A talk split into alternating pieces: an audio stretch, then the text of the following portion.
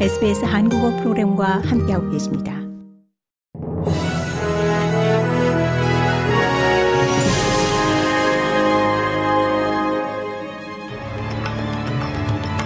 (2024년 1월 22일) 월요일 오전에 SBS 한국어 간추린 주요 뉴스입니다.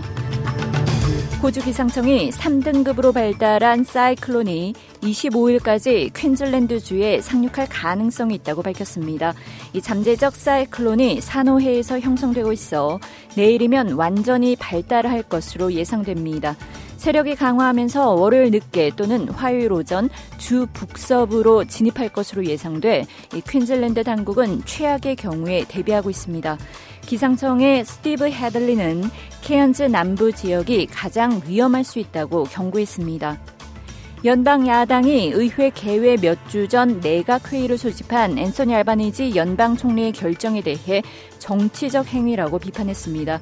알바니지 총리와 동료 의원들은 이 생활비 압박 해소를 위한 조치들을 논의할 예정입니다. 이는 국제통화기금의 호주 경제에 대한 최근 보고서에서 인플레이션이 정점에 이르렀지만 이 적어도 2026년까지는 호주 중앙은행의 목표치인 2에서 3%에 도달하지 않을 것으로 나타난 데 따른 겁니다. 연방 야당의 앵거스 테일러 예비 재무장관은 의회 개회 전 내각 회의 소집은 이 핵심 이슈에 주력하지 않은 정부의 필사적 몸부림과 같다고 주장했습니다.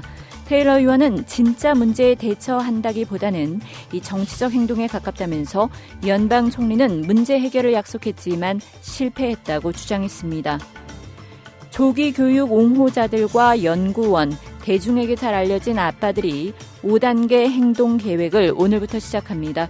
이는 자녀들의 조기 발달을 돕고 이 아빠들이 자녀들의 조기 교육에 더욱 적극적인 역할을 하도록 지원하기 위한 목적입니다.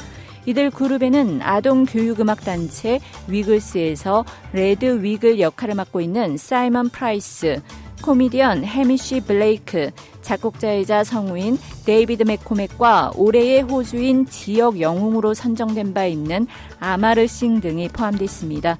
이들은 연방 및 주정부가 양질의 조기 아동 교육을 더 저렴하고 접근 가능하게 만들고 아빠들과 예비 부모의 육아 휴직을 늘리며 이 아빠들이 돌봄 능력을 기르고 더 적극적으로 조기 교육에 참여하도록 더 많은 지원과 교육을 제공하길 바라고 있습니다.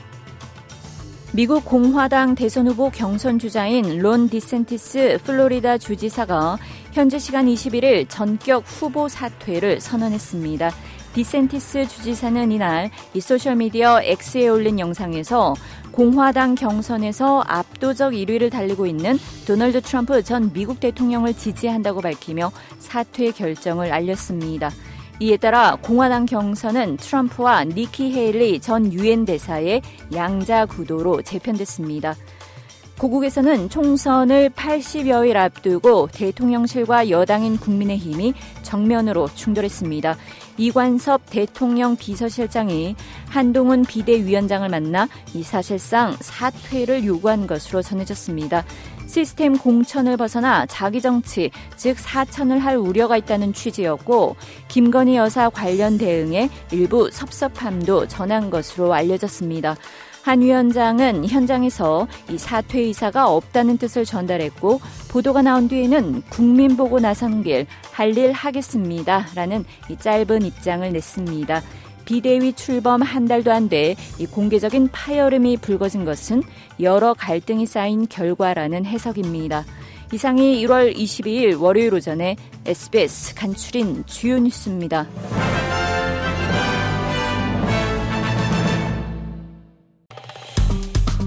좋아요, 공유, 댓글, SBS 한국어 프로그램의 페이스북을 팔로우해 주세요.